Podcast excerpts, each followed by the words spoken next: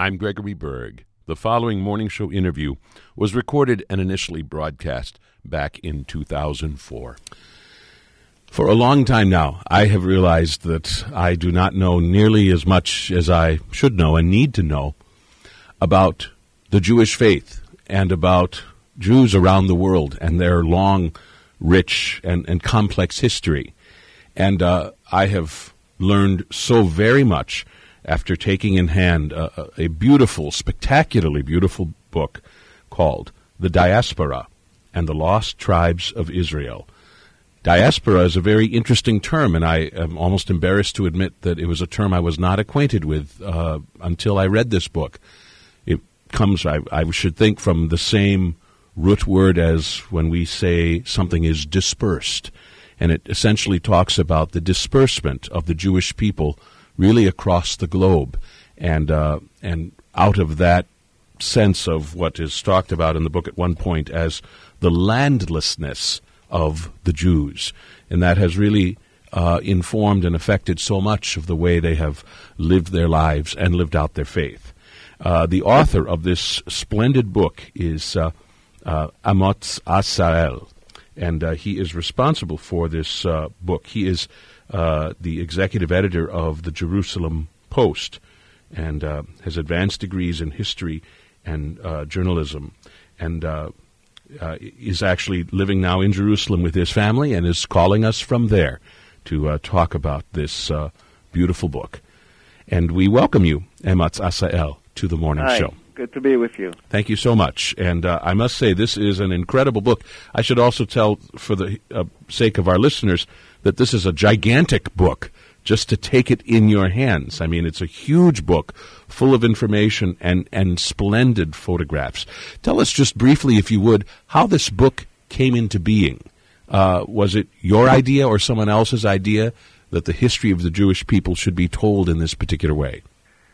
Well, uh, I was dealing with this subject matter for many years prior to actually making of it a book uh, in the wake of my work here at the Jerusalem Post. Uh, so the subject matter wasn't alien to me. What's more, that I also studied it in a more systematic way uh, at uh, several universities. I should also stress that uh, I grew up with this subject matter at home because my father, may rest in peace, spent many years uh, working on behalf of the Jewish people in, in many distant corners of the world where he helped set up uh, Jewish educational systems from Iran and India to Turkey and North America, in fact. Wow. So he really experienced this firsthand, this sense of Jewish people being dispersed throughout the globe in a sense. Absolutely. Look, looking for roots or looking for a sense of home. At one point, you you call uh, Jews history's ultimate nomads. Uh, for uh, Jewish communities have for centuries been prone to appear, disappear, and reappear almost anywhere, arguably belonging simultaneously everywhere and nowhere. That's a fascinating concept, but probably a really difficult one, I think, especially for most Americans uh, to understand that idea of a people being nowhere and, and everywhere. Explain a little further what you mean by that. Uh, that's very true what you say about uh, the, the contrast between this experience and American experience, because on the one hand, the American experience actually does resemble this in the sense that almost every American is himself and herself the consequence of someone's immigration sometime uh, in a previous uh, uh, generation. However, the American experience of immigration is usually um, uh, linked with also an experience of, of a transformed nationality. If one was originally an Italian and then relocated to America, one simply became an American. Uh, the Jewish nation, throughout uh, the millennia in which it was, it was living in dispersal, uh, managed to relocate physically while not shedding its spiritual heritage. Uh, that is what made its experience so unique. At the same time, the very existence of such a nation in such a geographically disjointed way made it not only distinctive but also a matter of, of, of uh, curiosity. And we know already of ancient scholars that were um, baffled by this phenomenon, some positively, others negatively, and we know that also already in biblical times. Uh, there was a man um, in Persia who used the Jews' dispersal in his times, that is a good 2,500 years ago, and more than that, in order to um, try and argue um, uh, with uh, the Persian emperor that the Jews should be exterminated. Uh, that was Haman from the book of Esther. So this uh, state of, of dispersal uh, is almost as old as the Jewish people itself and has always been a subject of great curiosity. You say at one point the Jewish nation indeed is, and apparently has been practically since its inception, so geographically stretched and culturally fluid that its dispersion set it apart from other nations even more so than its distinctive laws, rules, tradition, languages, uh, and dress. That's probably also an important thing for us as Americans to, to think about that uh, I mean, I was just in New York City yesterday, and so here I am, a, a Midwestern uh, Lutheran, by the way, and uh, the, the moment I would pass on the street, someone of the Jewish faith, and I would uh, certain uh, Jews dressed in, in traditional garb and so on, and I might think to myself, "Boy, that is uh, that is so distinctive." And of course, it, that is not the ultimate distinctiveness of of someone of the Jewish faith, but rather this other thing which is hidden to the na- naked eye, but which is so much a part of who the Jewish people are and how they view themselves in the world. That's very true. And one should also stress that the American chapter in the dispersal of the Jews is itself unique because of America's own own distinctions. America uh, and its its impressively successful exercise in cultural pluralism uh, are unprecedented in, in history and, and until today, um, in my view, are, constitute all that is unique and happy about the American experiment. This has not been, the, the Jewish experience in America has not at all been the Jewish experience in previous um, lands where the Jews uh, uh, ended up in large numbers usually in such countries they were set apart actively uh, for all kinds of decrees that set them apart in terms of dress, in terms of housing. They would be quartered in special neighborhoods, often fenced around. This is what came to be known as the ghetto.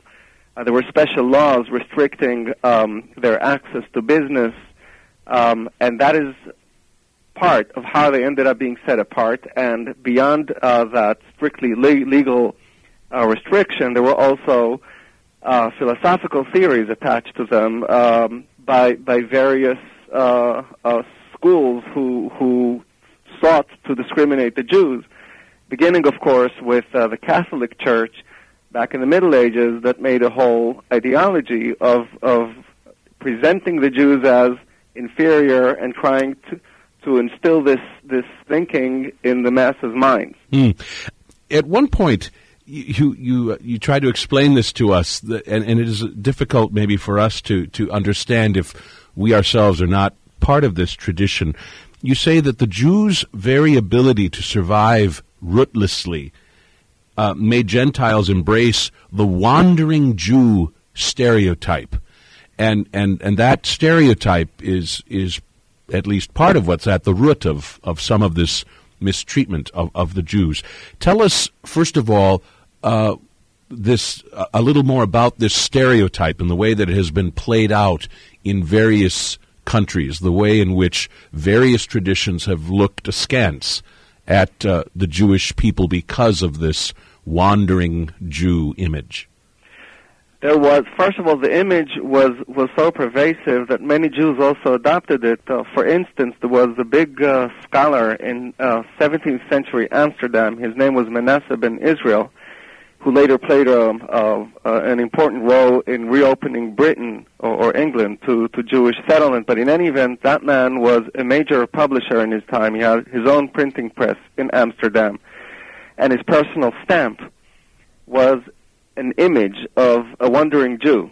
And uh, so, in other words, that was a very famous stereotype. But beyond the stereotype, there really was um, uh, a medieval Catholic thinking that thought that the Jew uh, should be um, should be uh, uh, compelled to never have uh, a piece of land under his feet to call his own, um, and that should in turn be a testimony to God's punishment uh, for the Jewish nation's uh, ostensible rejection of God's gospel. Of course, a kind of thinking that today um, uh, most Christians, including the Vatican itself, uh, emphatically reject. But back then, in the Middle Ages, this kind of thinking really um, was attached to the Jews. So, so the Jews were not only perceived as nomads, but were also made to become such, even if they weren't such. And so they were repeatedly in Europe expelled from one town to another, and uh, could never be completely confident that a place where uh, they were, sometimes for many generations, would be still um, their place of residence several years afterwards. So we have to think about the term nomad uh, as, I suppose, a kind of peasant in terms of, of, of status. And, and, and, and, if, and if one views the Jews as, as, as nothing more than, than peasants, wandering peasants, then that, that is why, in the minds then of, of, of those with this belief, I Jews would say are, that it was an image of someone who is who is always prone to be physically transient, someone who who could be seen in a certain locality today, and tomorrow in another, and, and the following day in yet another. Um, sometimes, uh, or, or in most cases, because somebody drove him out of his previous location. That was the image of uh, the wandering Jew, and there was also a reality beyond it, Hmm. behind it, because because the Jews really were under those circumstances, incessantly establishing new communities in new lands and going always beyond the horizon. and Some so, of this, however, was not only a matter of persecution, but also a matter of entrepreneurship. Many Jewish merchants uh, were uh, the kinds that, that uh, had this urge to, to conquer and, and go beyond the horizon and, and lead merchandise to, to the most distant uh, uh, locations. And this is how Jews, for instance, were among the first people to settle in the New World and start trading between the Old and the New World. Hmm. I suppose they saw the world in, in a different way because they were constantly wandering within it. And maybe because of that, saw some of these possibilities for commerce that might have not, not might not be so immediately apparent to someone more rooted to a given spot. Um, that is true, uh, and they were in that regard pioneers of globalization, which today is often uh, uh, a very legitimate and almost universally accepted value. Uh, but back uh, in those days, uh, three, four, and even five centuries ago, was novel. I should stress that in this regard, um, it, it was an urge that was shared by, by many in Christian Europe, but was rejected at the time by the Muslim world, where uh, their leaders uh, were not eager to um, nurture uh, the desire to to conquer new lands and uh, go, um, especially to conquer the high seas. And when, for instance, the uh, Ottoman Sultan at a certain point was given a proposal to dig a canal where ultimately the Suez Canal would be, and, and his advisors told him, if you do that, you'll have um, comfortable naval access to uh, to India and China. He said, "My world is here," referring to the Middle East. And at the same time, Christian explorers were circumnavigating the globe already, ultimately uh, making um, the Western Hemisphere almost completely Christian. And Jews were also joining uh, the Christians in those navigations. Uh, the Muslims were not, and they therefore were condemned to um, to uh, remaining within the areas where they had traditionally been, while Jews and Christians continued to, uh, so to speak, conquer the globe. Hmm. Uh, to- towards this point of the stereotype of, of the wandering Jew, uh, I want you to talk for a moment about uh, one way in which that played out much closer to our own day. You talk at one point about uh, the terrible regime of Joseph Stalin in, in the Soviet Union and how Soviet propaganda against the Jews was crafted in such a way to characterize Jews as rootless cosmopolitans. Uh, that's such an interesting, such an interesting way to put it. And of course, uh, that that behind that language, ultimately, of course, was a what grew to be a, a, an outright hatred, and of course, a, a terrible uh, delivery of, of of of evil hatred against the Jews in the Soviet Union. But talk for a moment about that perception of Jews as rootless cosmopolitans. How would that be such a, a frightening uh, prospect for, for ordinary Soviet citizens, for instance? That was um, uh, that code language to which he resorted was meant to uh, tap into an existing uh, anti-Semitic um, impulse that existed among especially uneducated people in those parts of the world at that time. And it was deployed much the way uh, in the Middle Ages um, uh, the Catholic Church used to do that to its own flock, and the way uh, fascist regimes did that um, in uh, interwar Europe, and the way today uh, some Arab regimes still do that vis-a-vis Israel. Uh, these are images uh, that create um, an imaginary octopus or, or monstrosity, so some some kind of a creature who who's got arms everywhere and and works in coordination and ostensib- ostensibly is out to to conquer the world and contaminate wells and do God knows what else. Mm. Uh, it worked well with the illiterate masses, of whom there was no shortage, especially at a time when the regime had many things to hide from the people, uh, particularly its own manifest failure to deliver prosperity.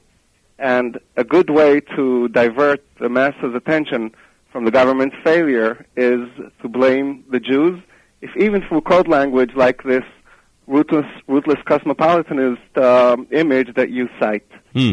Well, and, and it's interesting because when, when one uses the term cosmopolitan, I mean, it, it entirely depends on the context in terms of whether or not you're you're using that as a as a, a, a point of praise for someone, or if you are actually criticizing someone. And, and, and of course, this was carefully aimed at uh, at, at a at a citizenry who would look at the idea of, of one being cosmopolitan. That would be uh, a source of, that would uh, uh of threat. Of, of uh, I suppose the implication is that it would be someone cunning and worldly, not not simple wanderers, but somehow worldly wanderers who who could really uh, impact your life negatively in all kinds of different ways. Absolutely, I think anyone who for whom cosmopolitanism is is a negative value is someone who actually fears freedom, and this is exactly what uh, the Soviet Union was about. It not only um, it not only uh, uh, prevented uh, people from from enjoying freedom, it feared freedom uh, this is why it uh, it forbade, for instance, uh, its many subjects to travel freely wherever they felt like traveling. You needed a passport in that uh, empire, even even to travel within its borders, let alone in order to leave those borders. And someone who has such a perception of freedom and such a perception of the outer world, of course, genuinely perceives cosmopolitanism, cosmopolitanism as uh, as a negative value. I think in today's world we see that those who appreciate uh, uh, cosmopolitanism and any aspect of pluralism are the ones who also uh, ultimately win the day and uh, fare better and give uh, their offspring better opportunities for a future. And um, I think much of this is also uh, at play in what we are increasingly calling uh, the clash of civilizations between today's Western world and the parts of the world who, who have a problem with all the progress that the Western world has come to epitomize. Hmm. Let's circle back for a moment to the point you made earlier about America being a, a very exceptional chapter in this history of the Jewish uh, diaspora. In fact, I think you head up that chapter, America, a diaspora unlike all others. That's and I right. believe the essential point of its uniqueness is that uh, these Jewish immigrants um, were were assimilated uh, in, into American society, and, and I think maybe you even say at one point treated nearly as equals almost from the beginning in a way that was not typically the case in, in, in other places. Am I characterizing that correctly? Absolutely, yes. Uh, and and I guess you're saying that there was something about this new land of America, something about the way it was created and why it was created, that made this relationship with with the Jews possible. That's very true, and I think therefore that the jury is still out in terms of, of the future of American Jewry. Many people are saying today, and they're right statistically, that American Jewry is shrinking, and who knows what its future will be, and if if its rate of shrinkage continues at its uh, current pace, then then it may disappear within a century or two. And I say that I have no idea where all these demographic trends are headed, uh, although Jewish history has also uh, repeatedly uh, uh, surprised people in these regards. But setting that aside, I say that um, America has been markedly different from any other Jewish diaspora experience because the Jews were part of its very establishment. They were not welcomed into an already fully built America. They participated in building it, um, not only physically but also mentally.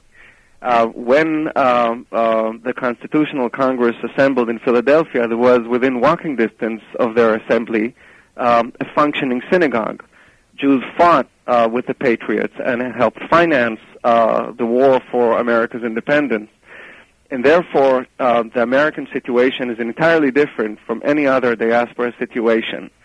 I think that that American uh, Jewry is not only legitimate, but it's it's also um, it's also flourishing in a spiritual way that few people appreciate, especially here in Israel, where people have this understandable sense of preponderance, feeling that this is the place where Jewish history is being reinvented. I say about that that America is very different from the rest of uh, the places where Jews uh, set up communities in history, and the jury is still out concerning American Jewry's future. One point you say about uh, the Jews is that the way that they worship was very much affected by being spread across, across such vastness uh, uh, uh in the globe. Could you explain a little further about the way in which that worship life has been affected by this experience of the diaspora? Sure. Um, um, there were um, many traditions that were passed orally uh, over the centuries, and only at uh, uh, very relatively advanced stages stages came to be written down.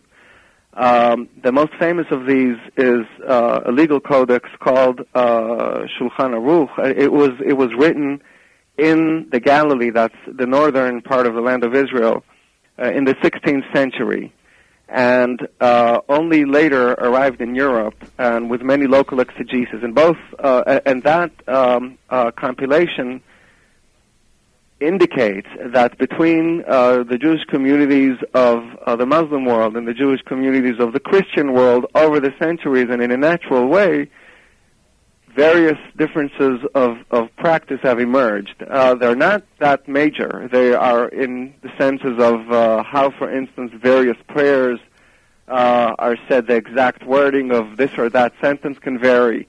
Um, uh, certain uh, small details within how the Sabbath is observed can be different. Uh, but the point is that local traditions always emerged because when communities lived in a secluded way in far out places for centuries, obviously they developed some traditions that were unique to themselves. Um, and this, these discrepancies have only come in recent uh, uh, years, particularly after the Holocaust, and with so many Jewish uh, uh diasporas um, ending up in Israel. You could see that there is um, a rapid tendency towards uh, a re um, of Jewish traditions, and there is in Israel an emerging new Israeli uh, way of practicing uh, Jewish, uh, uh, I'd say, uh, the Jewish faith. Obviously, I'm talking right now within Orthodoxy. Uh, as for the non-Orthodox denominations that prevail in America, in Israel, for now, they, their following remains limited.